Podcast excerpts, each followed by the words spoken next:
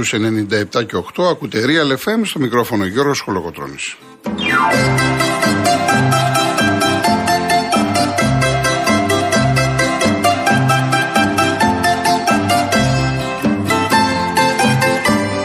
Τηλέφωνο επικοινωνίας 211-200-8200. Επαναλαμβάνω 211-200-8200. Στο τηλεφωνικό κέντρο βρίσκεται η κυρία Δέσπινα Καλοχέρη και στη ρύθμιση του ήχου ο κύριος Λάσκαρης Αγοραστός.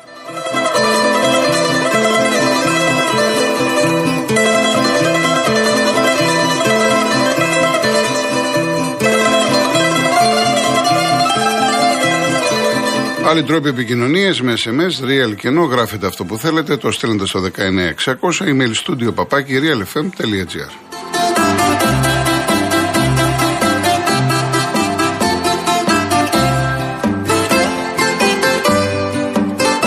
Κυρίες Δεσποινίδε, κύριοι, καλό σας μεσημέρι. Καλή εβδομάδα να έχουμε. Μία εβδομάδα που θα είναι ιστορική για την ΑΕΚ, για τον κόσμο της και όχι μόνο, διότι την Παρασκευή είναι τα εγγένεια στην ΟΠΑ Παρένα, στην Αγία Σοφιά, στη Φιλαδέλφια. Έτσι λοιπόν το όνειρο πάρα πολλών να εξίδουν γίνεται πραγματικότητα. Θα πατήσουν στο γήπεδό τους, στο σπίτι τους. Τη Δευτέρα υπάρχει και το πρώτο παιχνίδι με τον Ιωνικό. Την άλλη Δευτέρα 8 το βράδυ. Έπεσαν υπογραφές, όλα είναι έτοιμα. Πλέον έχει πάρει η Αγία Σοφιά την ε, άδειά της. Ανακοινώθηκαν ε, και τα εισιτήρια 21 ευρώ συμβολικά η τιμή του εισιτηρίου για την Παρασκευή. Για ένα πολιτιστικό δρόμενο που θα γίνει θα υπάρχουν λεπτομέρειες τις αμέσως επόμενες ημέρες, όχι βέβαια όλα γιατί σαφώς ετοιμάζει και εκπλήξεις. Όσοι είναι κάτοχοι ε, εισιτηρίων διαρκείας θα προηγηθούν μέχρι την Τετάρτη το πρωί και θα πάρουν το εισιτήριο που τους αναλογεί πληρώνοντας 21 ευρώ στην ίδια θέση που είναι και το εισιτήριο διαρκείας. Επαναλαμβάνω στην ίδια θέση, γιατί βλέπω ένα ερώτημα εδώ από τον Νίκο. Ε, μετά την Τετάρτη, από τις 10 το πρωί και μετά, ελεύθερα όποιο θέλει, θα μπορεί να προμηθευτεί λοιπόν το εισιτήριο. Επαναλαμβάνω, αυτό είναι για την Παρασκευή το βράδυ. Θα είναι τα εγγένεια του γηπέδου της ΑΕΚ. Ε, πραγματικά ιστορικό γεγονός για την ΑΕΚ, για το ελληνικό ποδόσφαιρο. Το έχω ξαναπεί πολλές φορές, θα το ξαναπώ. Το έχουμε ανάγκη, κάλιο αργά παραποτέ. Αυτά τα γήπεδα έπρεπε να έχουν γίνει χθες και όχι σήμερα, αλλά κάλιο αργά παραποτέ. Και περιμένουμε να δούμε τώρα και του ΠΑΟΚ που ετοιμάζουν τα σχέδια. Ο Βοτανικός ε, σχεδόν όλες οι υπογραφές έχουν τελειώσει. Να γίνει για τον Παναθηναϊκό. Ο Άρης ο οποίος φιλοδοξεί και αυτός να κάνει νέο γήπεδο εκτός Χαριλάου. Και επαναλαμβάνω ακόμα και για τον Ηρακλή παρά τα προβλήματά του. Υπάρχει ο, εκεί η περιοχή στους Χορτατσίδες, μπορεί και ο Ηρακλής Απαιτούνται πολλά χρήματα, δεν το συζητάμε, αλλά πάνω απ' όλα να έχουμε τη θέληση, να έχουμε τη βούληση και την πολιτική. Το ελληνικό ποδόσφαιρο, εάν θέλει να ξεφύγει από τον πάτο του βαρελιού, ο μόνος τρόπος που μπορεί να γίνει τουλάχιστον στην αρχή είναι να αποκτήσει καινούρια σύγχρονα γήπεδα. Γήπεδα που ανήκουν στον κόσμο. Διότι εγώ προσωπικά, όπως το αντιλαμβάνομαι, το Καραϊσκάκι ανήκει στον οπαδό όχι μόνο του Ολυμπιακού. Άλλο τώρα αν δεν πάνε οπαδοί άλλων ομάδων από την Ελλάδα. Θα έρθει η ώρα, δεν ξέρω πότε θα είναι, που και στο Καραϊσκάκι θα πηγαίνουν Παναθηναϊκοί και στο Βοτανικό θα πηγαίνουν Ολυμπιακοί και στη Φιλαδέλφια θα πηγαίνουν Παοξίδες και στην Τούμπα θα πηγαίνουν Έξιδε. Τα γήπεδα ανήκουν στον κόσμο. Είτε θέλουμε να το καταλάβουμε, είτε δεν θέλουμε να το καταλάβουμε, αυτή είναι μία πραγματικότητα. Και μόνο έτσι θα πάμε μπροστά.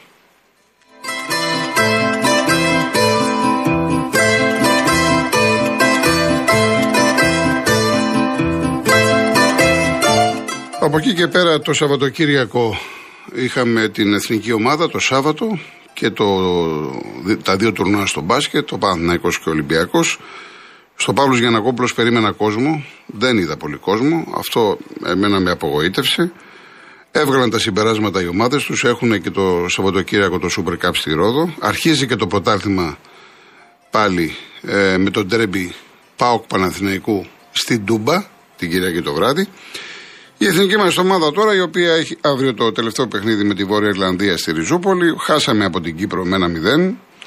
Δεν θα σταθώ στην ήττα ως αποτέλεσμα. Θα σταθώ στην εμφάνιση που ήταν κακή.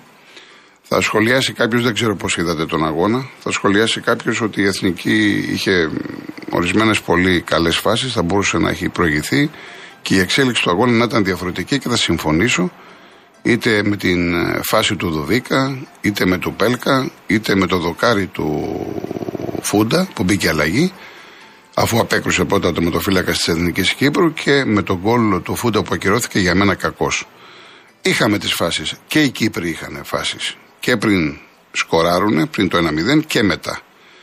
Αλλά δεν στέκομαι σε αυτές τις φάσεις γιατί ξέρετε πάρα πολύ καλά ότι ο αθλητισμός, το ποδόσφαιρο, τα ομαδικά σπορ είναι στιγμές. Εγώ θέλω να σταθώ στην εικόνα της ομάδα μας που δέχτηκε το πρώτο γκολ στο Nations League, δέχτηκε την πρώτη ήττα. Εντάξει, δεν μας επηρεάζει βαθμολογικά, γιατί είμαστε πρώτοι και πρώτοι θα τερματίσουμε και έχουμε πάρει την άνοδο.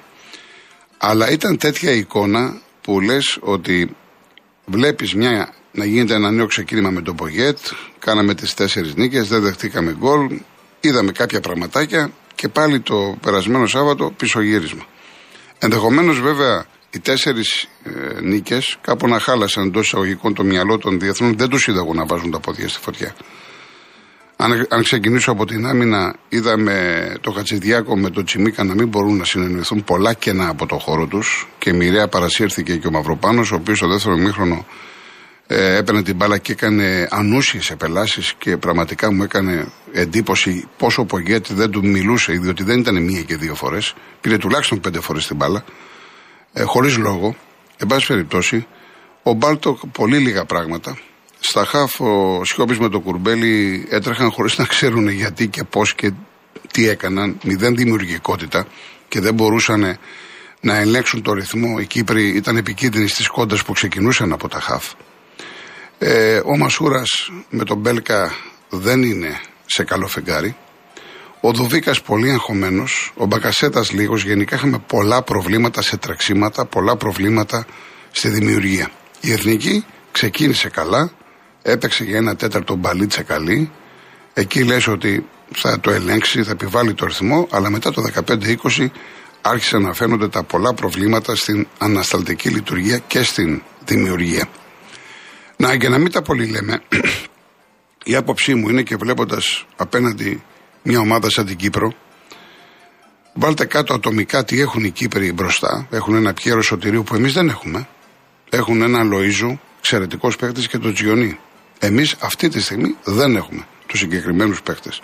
Άλλο η δυναμική της εθνικής μας και άλλο τα ατομικά χαρακτηριστικά των συγκεκριμένων ποδοσφαιριστών. Κοντολογή. Πού είναι το πρόβλημά μας; Το πρόβλημά μας είναι ότι δεν έχουμε το μεγάλο χαφ να βοηθήσει και να απελευθερώσει τον Μπακασέτα. Δεν έχουμε τη μεγάλη προσωπικότητα.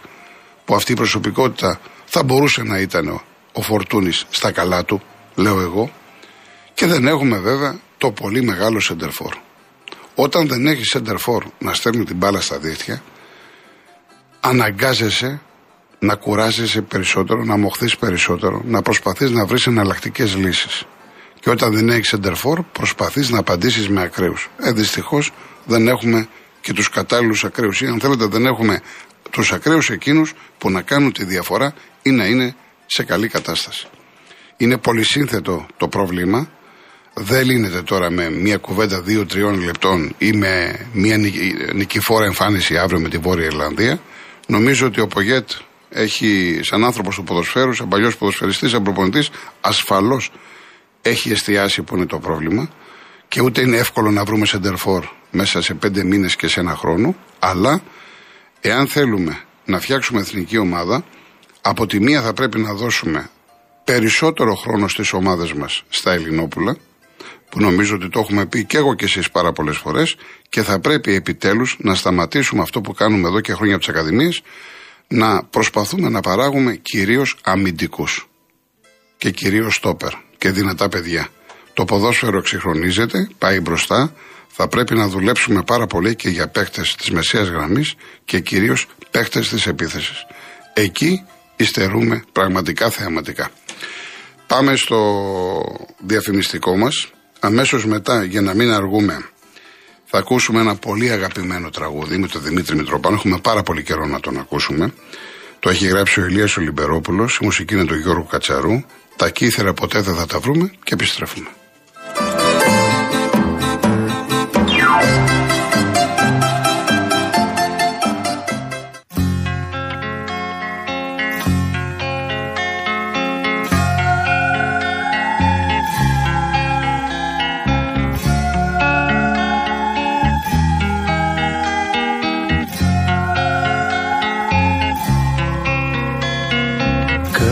Κάτσε στην πέτρα του γυαλού. Βάλε το χέρι αντίο Πάρε μια χούφτα θάλασσα. Πάρε μια χούφτα ήλιο. Και πλύνε μου το πρόσωπο. Και πλύνε μου το πρόσωπο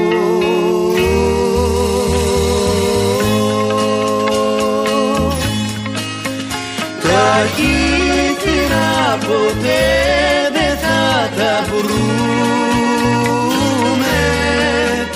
Το χάσαμε το πλοίο της γραμμής. Στα κύματα του Αιγαίου θα χαθούμε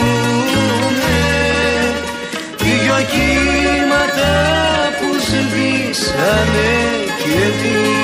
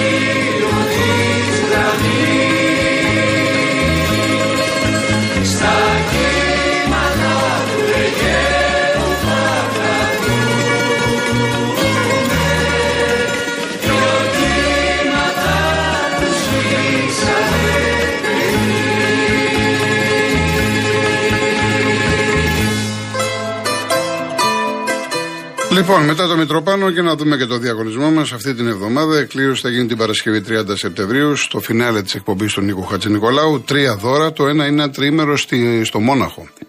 Η τουριστική πλατφόρμα www.holidaymotions.com και το πρόγραμμα Stay in Drive που συνδυάζει διαμονή και μετακίνηση μια μοναδική τιμή στέλνει ένα τυχερό ζευγάρι τρίμερο στο Μόναχο. Το πακέτο περιλαμβάνει διαμονή σε τετράστερο ξενοδοχείο με πρωινό και αυτοκίνητο από την Karen Motion, τη μοναδική εταιρεία που νοικιάζει αυτοκίνητο χωρίς πιστοτική κάρτα, χωρίς εγγύηση και με πλήρη ασφάλεια στην Ελλάδα και 12 ευρωπαϊκές χώρες. Το ταξίδι αυτό ισχύει μέχρι 31 Μαΐου του 2023, εξαιρείται η περίοδος των Χριστουγέννων και του Πάσχα. Επίσης, ένας τυχερός θα κερδίσει ένα ηλιακό θερμοσύφωνα 160 λίτρων από τη Mytherm, τη μεγάλη ελληνική βιομηχανία που παράγει και διαθέτει μια μεγάλη γκάμα προϊόντων θέρμανσης, κλιματισμού και ηλιακής ενέργειας. Μειώστε εντυπωσιακά για 25 χρόνια το κόστος του ρεύματος, της θέρμανσης και του ζεστού νερού χρήσης με τους νέους υβριδικούς ηλιακούς συλλέκτες ηλίανθους που μετατρέπουν την ηλιακή ενέργεια σε ηλεκτρική και θερμική. Πληροφορίες στο mytherm.gr για να ζεσταθείτε καλά και οικονομικά. Και το τρίτο δώρο είναι ένας αφιγρατήρα καθαριστής αέρας Μόρις. Για να λάβετε μέρος, real κενό τη λέξη δώρα αποστολή στο 19600. MediaTel χρέωση 1,36 ευρώ με ΦΠΑ και τέλος κινητής τηλεφωνίας όπου ισχύει. Γραμμή παραπώνων 214 214 8020. Λοιπόν, να σας πω και κάποια νέα, τα τελευταία νέα των ομάδων εν ώψη και των αγώνων του Σαββατοκύριακου και με τα γραφικά κλπ. Έχει πάω Παναθηναϊκό την Κυριακή. Στον Παναθηναϊκό ήταν πάρα πολύ καλός ο Τσέριν στον αγώνα της Σλοβενίας με την Νορβηγία που το γύρισε, έβαλε γκολ και ο Σπόραρ. Έπαιξε και ο Βέρμπιτς. Ο Τσέριν πάρα πάρα πολύ καλός. Αποδεικνύεται εξαιρετική μεταγραφή για το Γιωβάνοβιτς. Ο Πάοκ τώρα έχει θέμα γιατί έδωσε ένα φιλικό παιχνίδι με τον Πανσεραϊκό. Χτύπησε ο Τόμας. Ε, μάλλον έχει πάθει θλάση. Οπότε αυτή τη στιγμή έχει φύγει και ο Κούτσια στο βόλο δανεικός. Ο μοναδικός εντερφόρ είναι ο Λιβέρα που και ε, να λέμε τα πράγματα με το όνομά τους δεν είναι ο Λιβέρα ο οποίος γνωρίζουμε. Άρα έχει σοβαρό πρόβλημα ο Λουτσέσκου. Δεν ξέρω αν θα βρουν και αν θα πάρουν τώρα τι παίκτη να πάρουν τελευταία στιγμή και κατά πόσο θα είναι έτοιμος που δεν θα είναι έτοιμος. Ε, ετοιμάζεται λέει να φέρει στην πρώτη ομάδα τον Κορτετζιάν. Είναι να ακούγεται πάρα πολύ καλά λόγια από, τος, από τη μικρότερη ομάδα του ΠΑΟΚ. Επίσης υπάρχει, σας είχα πει και προχθές, υπάρχει ένα 16χρονο παιδί, ο Τσίμα. Ακούγονται πολύ πολύ καλά λόγια. Ο Λουτσέσκου μας έχει δείξει ότι θέλει να προωθήσει νέα παιδιά. Ε, και το κάνει και πράξη. Συν το Κωνσταντέλια, τον έχουμε δει, το ξέρουμε, αλλά ακόμα ευκαιρίες όπως θα περίμενε ο ίδιος και πολλοί κόσμοι του ΠΑΟΚ δεν έχει πάρει. Σε κάθε περίπτωση είναι πρόβλημα για τον ΠΑΟΚ εν ώψη του καθοριστικού αγώνα με τον Παναθηναϊκό. Θα τα πούμε βέβαια μέσα στη εβδομάδα. Επίσης στον Άρη έπαθε θλάση δευτέρου βαθμού ο Μπράμπετς. Αυτό είναι, είναι σημαντικό, είναι μεγάλη απώλεια γιατί από πέρυσι είναι το δίδυμο με τον Φαμπιάνο. Πρέπει να δει εδώ τι θα κάνει ο προπονητής των ε, Κίτρινων. Λοιπόν, ε, η ΑΕΚ ετοιμάζεται για τον Ιωνικό, μάλλον ο Σιντιμπέ, θα τον δουν οι φίλοι της ΑΕΚ, δεξιά, ετοιμάζεται, λένε ότι είναι σε καλή κατάσταση. Ο Ολυμπιακός τώρα, Χτύπησε ο Ρέτσος. Είχε ένα φιλικό με τη δεύτερη ομάδα. Ήταν πάρα πολύ καλός ο Φορτούνης. Έδωσε τρεις assist. Λένε, λέγεται ότι θα είναι στην αποστολή του αγώνα της Κυριακής με τον Ατρόμητο. Ο Ρέτσος τραυματίας ε, δεν θα είναι στη διάθεση του Μίτσελ για την Κυριακή, τον πρώτο αγώνα με την Καραμπάκ και με τον Όφη. Τι σημαίνει αυτό; Σημαίνει ότι έφυγε ο Μανολάς, ο Ολυμπιακός έχει μείνει με τρία στόπερ. Ο Παπασταδόπουλο, ο Μπα και ο Σισε. Αυτές είναι οι λύσεις. Από εκεί και πέρα ο Βρυσάλικο που θα μπορούσε να παίξει ως κεντρικός αμυντικός λόγω της εμπειρίας του, εδώ έχει τεθεί θέμα ακόμα όπως σας είπα και εγώ και ήταν και η, η άποψή μου, μήπως φύγει.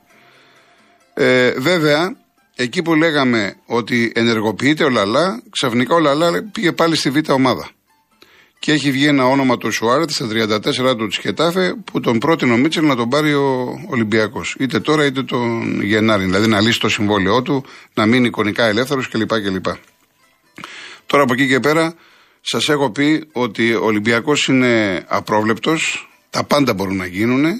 Οι μεταγραφές ελεύθερων ολοκληρώνονται την Παρασκευή, 30 Σεπτεμβρίου. Όσον αφορά το στόπερ Ακούστηκε το όνομα του Ντεναγέρ, του Βέλγου, στα 27 του. Καλή περίπτωση, καλό βιογραφικό, αλλά το παιδί απέχει αρκετό καιρό. Και οι τελευταίες πληροφορίες λένε ότι θα πάει να βρει το Μανολά στα Ηνωμένα Αραβικά Εμμυράτα. Σε κάθε περίπτωση, ο Μίτσελ έχει θέμα όσον αφορά τα στόπερ. Και να πω ότι ήταν σε καλή κατάσταση, ο Παπασταθόπουλος δεν έπαιζε. Ο Σισε με τον Μπα τους βλέπετε ότι αλλού πατάνε και αλλού βρίσκονται. Βέβαια αυτό είναι ένα γενικό κακό. Ο Ολυμπιακός γενικά ψάχνεται.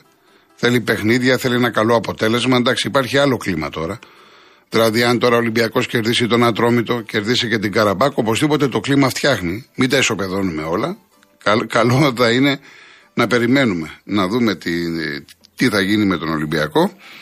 Ε, Όπως επίσης υπάρχει θέμα και με τον τερματοφύλακα και χθες με τους Πορτογάλους για τη σύγκρουση με τον Ρονάλντο, ο Βατσλίκ δεν είναι καλά. Ούτε με τη Φράιμπουργκ. Με τον Άρη με την άστοχη έξοδη. Ε, άστοχη έξοδο. Με την ε, Μακάπη θυμάστε την Τεσάρα. Ο Βατσλίκ δεν είναι καλά. Και έχω ξαναπεί ότι για μένα προσωπικά ένας από τους λόγους που ο Τσέχος δεν είναι καλά οφείλεται στο γεγονός ότι δεν έχει ανταγωνισμό.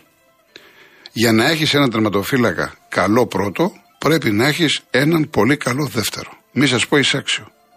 Μόνο έτσι ο Βατσλίκ και ο κάθε Βατσλίκ θα βάλει τα δυνατά του να διατηρηθεί ως ο βασικός τερματοφύλακας του Ολυμπιακού. Διαφορετικά, όταν βλέπει ότι δεν ανησυχεί για τη θέση του, δεν υπάρχει διάδοχη κατάσταση αυτή τη στιγμή, είναι τώρα ο Τζολάκης και ο, Κρίστινσον, σου λέει εγώ θα παίζω. Δεν είναι έτσι.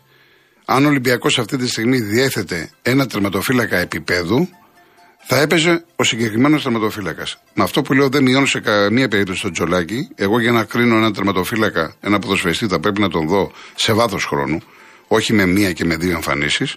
Πρέπει λοιπόν το παλικάρι αυτό να παίξει για να το κρίνουμε. Τον έχουμε δει, αλλά δεν έχει αποκτήσει ρυθμό. Ο κάθε παίκτης κρίνεται ανάλογα με το ρυθμό που θα έχει στην ομάδα του. Και μιλάω καλύτερα για τις ομάδες τις συλλογικές, όχι για τις εθνικές, που θα βρεθούν, θα παίξουν ένα-δύο μάτς και μετά από κάποιους μήνες. Ο Ολυμπιακός γενικά, ο μεταγραφικός του σχεδιασμός ήταν λάθος από το καλοκαίρι. Δεν γίνεται να έχουμε πάει τέλος Σεπτεμβρίου και να μην έχουν πάρει τερματοφύλακα. Είτε αυτός λέγεται Πασχαλάκης, που ακόμα δεν έχει κλείσει πουθενά, είτε λέγεται δεν ξέρω κι εγώ πώς. Ήταν λάθος αυτό. Όπως αποδεικνύεται ότι είναι λάθος που δεν είχαν εναλλακτική λύση για, τα, για το κέντρο της άμυνας από τη στιγμή που ήξεραν, και εδώ στην εκπομπή το είχαμε πει, εδώ και ένα-ενάμιση μήνα, ότι ακούγεται πως ο Μανολάς έχει πρόταση καλή από την Αραβία. Εδώ μην σας πω ότι ακούστηκε και για τον Παπασταθόπουλο. Όταν λοιπόν υπάρχει περίπτωση ο ποδοσφαιριστής που λέγεται Μανολάς να φύγει, άρα και εσύ πρέπει να δεις τι θα κάνεις ως Ολυμπιακός να έχεις εναλλακτικές λύσεις. Γιατί αυτή τη στιγμή ο Μίτσελ έχει θέμα. Και οποιοδήποτε Μίτσελ θα έχει θέμα. Πάση περιπτώσει, αυτά θα τα δούμε στην πορεία. Πάμε λοιπόν διαφημίσεις, ειδήσεις και αμέσως μετά ο λόγος σε εσάς.